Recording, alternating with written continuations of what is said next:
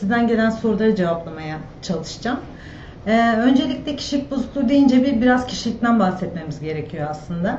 Ee, kişilik dediğimiz şey bizim e, hem genetik olarak e, bize bir takım yatkınlıkların sağladığı ama e, çevreyle etkileşimlerimiz sonucunda ağırlıklı olarak oluşan bir şeydir aslında kişilik yapımız ve kişilik dediğimiz şey bizim çevreyle nasıl ilişkiler kurduğumuzu E, belirleyen de şeydir. Çünkü genellikle biz e, belli bir tarzda insanlarla iletişim kurma ve belli e, şekilde sorunları ele alma e, eğilimi gösteririz.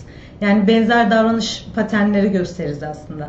Yani tabii ki karşımıza çok yeni, çok alışılmadık bir şey çıktığı zaman e, hiç repertuarımızda böyle bir davranış yoksa eğer farklı bir şey geliştiririz ama benzer olaylara benzer tepkiler verme eğilimimiz olur. Hatta işte benzer türde insanlarla arkadaşlık kurma.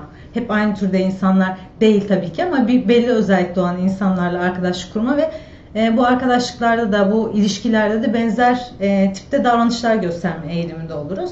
Peki e, bu nasıl gerçekleşiyor aslında? Şöyle biraz e, biz böyle doğduğumuz andan itibaren bizim çevremizde bulunan kişilerin, bizim için önemli olan kişilerin, ebeveynlerimiz gibi, evde bulunan aileleri, yani kardeşlerimiz gibi, diğer hani e, bireyler, bizim için önemli olan bireylerin e, yaşam boyu bizde etkili etkilerin olması tabii ki söz konusu ama bu erken deneyimlerin, erken çocukluk deneyimlerinin henüz biz kişiliğimizi geliştirirken bunlarla kurduğumuz etkileşimlerde aslında Ee, bizde böyle derin izler bırakır, derin öğrenmeler gerçekleştiririz bunlarla birlikte. İşte aslında bir şeyle hmm, nasıl seveceğimizi, kimleri seveceğimizi, duygularımızı, e, nelere karşı neler hissedeceğimizi, e, bu duygularımızı nasıl göstereceğimizi aslında büyük ölçüde böyle ilişkiler içerisinde öğreniyoruz.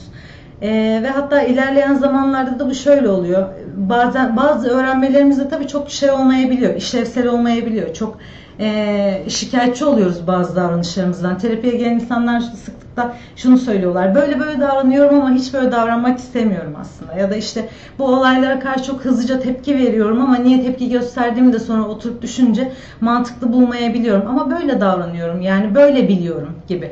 Evet, bazen böyle oluyor. Bazen de işte bu bütün bu öğrenmelerimizin içinde, bütün bu geçmiş deneyimlerimizin içinde, çevreyle olan etkileşimlerimizin içinde e, bir takım travmatik olaylar olabiliyor. Hani ebeveynlerimizin de kendi geçmişlerinden, yaşantılarından getirdiği bir takım öğrenme biçimleriyle bizimle kurduğu ilişkiler içerisinde e, çok da hani e, toplum içinde, diğer ilişkilerin içinde işlevsel olmayan bir takım şeyler, davranışlar, davranış kalıpları öğrenmiş oluyoruz ve bunlar böyle e, bizi mutsuz eden e, şeyler olabiliyor. Ama kişilik bozuklukları söz konusu olduğunda iş birazcık daha farklılaşıyor. Çünkü kişilik bozukluğunda e, şöyle bir şey var. Yani herkesin bir kişiliği var ama kişilik bozukluğunda da e, o da bir kişilik olduğu için kişi aslında bu davranışlarını çok e, şey gibi algılamıyor. Yani yabancı bir şeymiş gibi algılamıyor. Kişi e, bir takım sorunlar çıktığını, hayatında sorunlar yaşadığını falan tabii ki fark ediyor. Geri bildirimler alıyor. E, ama ve lakin bu yaptığı davranışları falan çok benimsiyor. Yani hani bir panik atak geçirmek gibi bir şey olmuyor bu. Hani panik atakta çünkü kişi kendisi için yabancı bir şey ve bundan şikayetçi ama o kişilik bozukluğunda kişinin kendisi. Her ne kadar hani hayatında bir takım işlevselliğinde e, sorunlara sebep olsa da, ilişkilerde problemlere sebep olsa da çok kendi içinde hissediyor. Bu yüzden de hani bunun terapisi ve tedavisi de aslında daha e, uzun süreç gerektiren ve daha derin çalışmayı gerektiren bir tedavi oluyor kişilik bozukluklarında. Kişilik bozukluklarının böyle e, çeşitli tipleri var ama e, şey bunlar birbirinden bayağı farklılaşmış tipler. E, bir, biri de şimdi bir özellik var diye hemen o kişiye ya da bir uyumsuz falan diye hemen kişilik bozukluğu falan demiyoruz tabii yani. Çünkü bayağı bir hani e, uzun süredir bu özelliğin e, kişinin kişide olması gerekiyor ve E, kişinin bu davranışların hayatını, işlevselliğini, işini, gücünü, ondan sonra ilişkilerini falan bozmuş olması gerekiyor. E, bu önemli. Yoksa işte herkesin bir kişilik yapısı vardır. Kimi mesela dikkat çekmeyi fazla sever ama hemen kişilik bozukluğu bozukluğu falan demiyoruz. Ya da işte kişi biraz titizdir, hemen bu onun işte bir kişilik bozukluğu gibi bir şey demiyoruz orada. E, kişinin hayatını bozuyorsa, özellikle kişinin işte işini gücünü aksatmasına, daha doğrusu yani işine adapte olmasını, işlevselliğini etkiliyorsa, o anlamda sosyal ilişkilerini etkiliyorsa, bozuyorsa kişinin bir takım karakter özellikleri, o zaman kişilik bozukluğu diyebiliyoruz.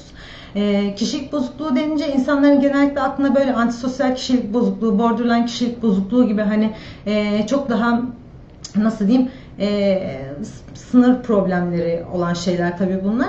Ama daha böyle hani dışarıyla etkileşiminde bunlar daha gürültülü tablolara sebep oluyorlar. Ama e, daha şeyler de var. Nasıl diyeyim, sosyal ilişkilerden kaçınma, sosyal ilişkilerde kendini rahat hissedemeyip huzursuz olup falan da daha içine çekilme kişilerin yaşadığı, bu anlamda bir bozulmaya sebep olduğu, mesela işte daha işte çekingenlikle giden kişilik bozuklukları var. Ya da böyle işte çok titiz olup, Ee, çok ufak tefek detaylara falan takılıp böyle ondan sonra e, doğru yanlış gibi e, meselelere sıkça böyle hakkaniyet arama, ondan sonra işte e, titizlenmeler de mesela bazen e, kişinin hayatında çok sosyal ilişkilerinde ya da işinde bozucu etkiler gösterebiliyor. Bakıldığında tabii bunlar hani iyi şeylermiş gibi, ama e, bir titiz olmak çok abartılı olduğunda da hakikaten hayatı zorlaştırabiliyor ve bu böyle erken yaşlardan itibaren, daha işte ne bileyim e, ergen genç yetişkinlik zamanlarında, işte onun yaşlarının sonunda falan başlaması gerekiyor kişilik bozukluğu dediğimiz şeyin. Çünkü onun öncesinde zaten çocukluk, ergenlik döneminde çok hani kişilik bozukluğu tanısı konulmuyor kişilere. Hani birazcık daha oturmuş bir şeylerin olmasını bekliyoruz kişilik bozukluğu tanıması, şey tanısı konulması için. Bu yaşlardan itibaren, bu yaşlarda zaten aslında kişilerin daha kendini bilme, ondan sonra sosyal ilişkilerde daha etkin roller aldığı, işte daha böyle e, hayata atıldığı, kendi sosyal çevresini e, kurduğu, kendi ayaklarının üzerinde durduğu zamanlar oluyor ve e, aileden çıkıp da dış çevreyle e, daha bağımsız bir şekilde şey kurduğu da zamanlar, ilişki kurduğu zamanlar zaten. Böyle olunca da e, kişinin o kendi ailesinden getirdiği, belki kendi ailesinin içindeyken herkesin de benzer olduğu için belki, ya da çok da pot yapmayan, bir takım işlevsel olmayan davranışlar vesaire, sosyal hayatının içinde tabii, çalışırken olsun, şey ilişkilerin içinde olsun, daha fark edilir de oluyor aslında aynı zamanda. E, tedaviyle ilgili çok kısaca bir şeylerden bahsettim. Hani bunun daha bir süreç olduğu ve kişinin, şimdi şöyle e, bu dediğim gibi hani kişinin çok daha derinlerinde yer alan, daha içinde yer alan kişiliğiyle ilgili bir şey olduğu için kişilik bozukluğu, daha oturmuş davranışlarla ilgili olduğu için değişmesi tabii ki zaman alıyor. Yani beynimiz öyle o kadar hızlı değişmiyor çünkü, ve kişilik yapımız falan da o kadar hızlı değişmiyor. Bu eee Bu birazcık böyle e, aslında hem iyi bir şey, tabii ki o kadar hızlı değişimler çok iyi olmazdı bizim için, yani bir örüntü olması gerekiyor çünkü zaten. E, doğal olarak da bundaki bir takım e, sorunlar, işlevsel olmayan bir takım davranış örüntülerinin değişmesi de zaman alıyor. E, ve kişinin istekli olması gerekiyor. Yani her terapi sürecinde olduğu gibi kişinin e, bu süreci kabul etmesi, çaba göstermesi, e, birazcık adanması gerekiyor. E, Terapi zaten böyle bir şey yani. Terapi, terapistin sihirli değneğiyle alıp da kişiyi düzelttiği ya da değiştirdiği bir süreç değil elbette ki yani. Karşılıklı bir işbirliğiyle birlikte bir yolculuk aslında terapi. Ee, bu yüzden de e, bu şey yani, ama şöyle bir şey var tabii. E, kişiler bazen farkında olmayabiliyorlar. Çünkü bu, bu, ben böyleyim zaten ve diğerleri bana uysun gibi bir şey de olabiliyor ve e, çok fark etmeyebiliyorlar. Kendileri ya da kendi bu e, yaşadıkları güçlükleri dışarıya mal etme eğiliminde de olabiliyorlar. Böyle olduğunda da kişilerin çevreleri, yakınları biraz muzdarip oluyorlar ve şikayet, yani bundan şikayet ediyorlar aslında. Hani e, şöyle de insanlar gelebiliyor. Ya benim hiçbir şikayetim yok ama hani e, işte eşim çok şikayetçi falan şeklinde olabiliyor. Çünkü, çünkü sıklıkla böyle evlilik e, uyumunda bozukluklara sebep olabiliyor. Hani e, ve eşlerin şikayetiyle birlikte e, kişiler sırf eşinin hatına gelmiş de olabiliyorlar. E, böyle olduğunda tabii hani tedavi birazcık daha zorlayıcı olabiliyor. Çünkü gönüllülük olmadığında terapi e, pek işlemiyor işin doğrusu. E, Bir diğer şey de bununla ilgili olarak kişilik bozukluğu, hani tek başına kişilik bozukluğuyla birlikte görülen başka psikiyatrik hastalıklar da olabiliyor tabii. Bu şey gibi düşünün yani, hani grip olduğunda insan başka hastalığı olmaz mı? Olur yani. Eş zamanlı fiziksel olarak da hastalıklarımızın olduğu gibi ruhsal hastalıklarımız da oluyor. Ee, kişilik bozukluğuyla birlikte, bazı kişilik bozukluklarıyla da birlikte özellikle e, alkol kullanımı, madde kullanımı, ondan sonra e, şey sosyal fobiler, e, O K B, e, panik ataklar, bunlar sık gördüğümüz şeyler olabiliyor. Aslında çok fazla söylenecek şey de var. Ee, ben de bir türlü zaten öyle susmama ve hızlı konuşma eğilimindeyim. İzleyenler e, bunu fark etmiştir zaten kolaylıkla. Ee, ben şimdi birazcık da sizin sorularınız eğer varsa bunlara zaman ayırmak istiyorum. Hocam hoş geldiniz.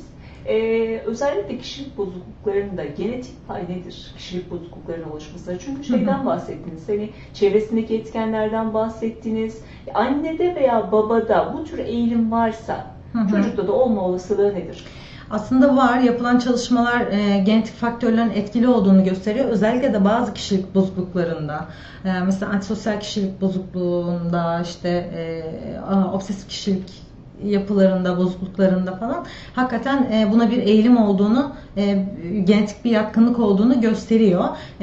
Yapılan böyle tek yumurta ikiz çalışmaları vardır. Hani aynı genetik ama farklı çevrelerde büyümüşler ve onlarla böyle sıklıkla zaten birçok araştırma yürütülür. Kişilik bozukluklarında da görülüyor yani. İki ayrı çevrede büyüyorlar ama Ee, bir kısmı şeyde e, ortak kişilik e, bozukluğu özellikleri gösterenler olabiliyor. Bir de zaten şey var yani e, burası biraz iş karışıyor tabii, çünkü hem genetik yatkınlık, bir de üzerine bu anne baba da varsa bir takım kişilik bozukluğu emareleri, kişilik bozukluğu belirtileri ya da kişilik bozukluğu, o zaten çocuğun model olduğu için double yani çifte bir şey oluyor. O çocuğa hani, çünkü annemiz babamız bizim en büyük hani modelimiz. Annemiz babamız olmasa, babaannemiz dedemiz baksa da bize yani. En yakınımızda kim varsa onların davranışlarını, e, hayatı deneyimleme, hayatı e, hayatı daha doğrusu hayatı karşılamak için tabii doğal olarak belli davranışları öğreniyoruz. Nasıl baş edeceğiz hayatla?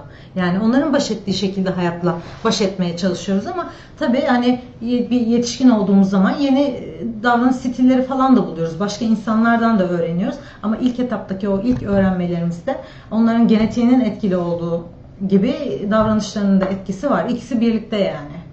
Aha. Peki genelde kişilik bozukluğu olan kişiler, sizin de bahsettiğiniz gibi benim kişiliğimde bir bozukluk var, Hı. benim böyle böyle bir durumum var diye gelmiyor. Fakat e, ne oluyor da kişiler aslında bunun farkına varıp tedavi olmak istiyorlar? Yani şöyle, e, iş problemleri, evlilik problemleri, sosyal e, çevreyle ciddi uyum problemleri olabiliyor. Ya da bazen şeyleri geliyor insana, beni hiç kimse anlamıyor. Hani herkes bana uysun talebiyle de insanlar gelebiliyorlar ama orada bir sorun çıktığı için e, gelebiliyorlar ya da dediğim gibi başka e, başka bozukluklara ek olarak kişilik bozukluğu birlikte görüldüğünde gelebiliyorlar. İşte alkol, maddeyle ilgili problemler olabiliyor. Başka bir e, ne bileyim depresyon çok sık olabiliyor. Depresyonla birlikte gelebiliyorlar. E, ama bütün çevre ona uyum sağlamışsa zaten Ee, o çok bir gelme ihtiyacı duymayacaktır kişi zaten yani. Şimdi depresyon demişken e, bir izleyicimiz sormuş. Bir türlü depresyonum geçmiyor. Ne kadar ilaç kullandıysam fayda göremedim. Hmm. Evet.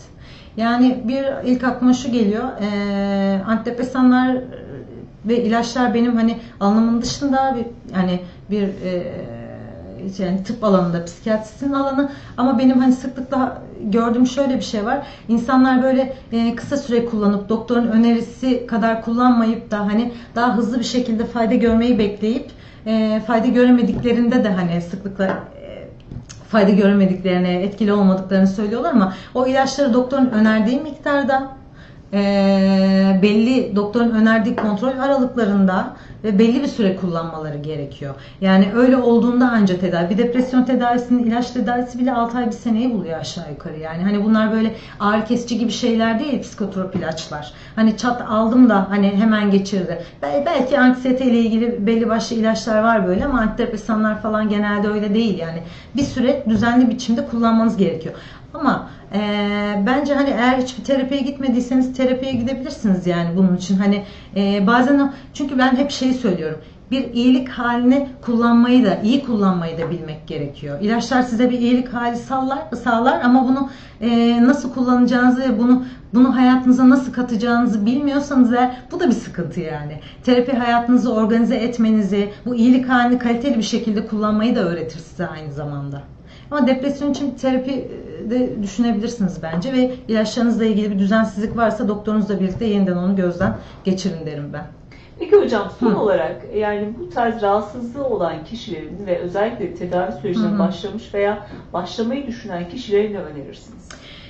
Şimdi şöyle bir şey öneriyorum en başta. Dediğim gibi terapi süreklilik işidir, düzen işidir. İyi olduğunuzda da kötü olduğunuzda da gitmeniz gerekiyor terapiye. Bazen insanlar şey, ben iyi oldum işte ben bundan sonra hani gelmeyeyim falan, ama böyle bir şey değil terapi. Yani ee, bir takım böyle hani biz bir davranışınızdan şikayetiniz var. Atıyorum öfke kontrol probleminiz var. E, kişilik bozuklukları içinde dürtü kontrol problemleri, öfke problemleri sık gördüğümüz şeyler. Yani bir işi sürdürememe, öfke kontrolüyle ilgili sorunlar yaşama, sebat göstermekte sorunlar, organize olmakta problemler, ondan sonra işte e, ilişkilerde e, şey ilişkilerde de böyle saldırgan davranışlar falan yaygındır yani. Şimdi bundan dolayı kişi gidiyor e, diyelim, ama geçmişte benzer olaylara binlerce defa aynı tepkiyi vermiş. Şimdi birdenbire ha deyince o nasıl değişsin? Yani hadi geldim terapiye ama birdenbire çat diye nasıl değişecek? Yani bin yıldır, kaç yıldır o kişinin artık davranış örüntüsü o. Şimdi ilk önce bir e, şurada bir bir şeyler değişiyor terapide. Ondan sonra içeride bir şeyler değişiyor. İçselleştirmek gerekiyor. Tekrar tekrar konuşup farklı şekilde ele alıp o içselleştirdikten sonra kişinin davranışlarına dönüşüyor. Bu yüzden bir kişilik bozuklukları ile ilgili, kişilikle ilgili hoşa gitmeyen bir mesele olduğunda, hani bir bozucu bir şey olduğunda, bir davranış değişimi istediğimizde bir kere en başta bir sabırlı olması gerekiyor. Bunu da diyorum ama bu sabırsızlık meselesi böyle hani de kişilik bozukluklarında hani hemen olsun isteği de biraz yaygın bir şeydir. Bu yüzden bu bu isteğe birazcık ket vurup e, zamanla iyilik, iyiliğin ve kazanımların geleceğini bilip sabır göstermek gerekiyor. İyi olduğunuzda da kötü olduğunuzda da terapinize devam edip e, kötü olduğunuzda gelip anlatıp e, onu terapiste de paylaşıp ve hani başlama, bitme, süreç işine hep birlikte karar vermeniz gerekiyor, ama bir sabır gerekiyor, emek gerekiyor yani. Hı hı. Ha, çok teşekkür ediyoruz hocam. Verdiğiniz değerli bilgiler için. Ben teşekkür ederim. Herkese iyi günler dilerim.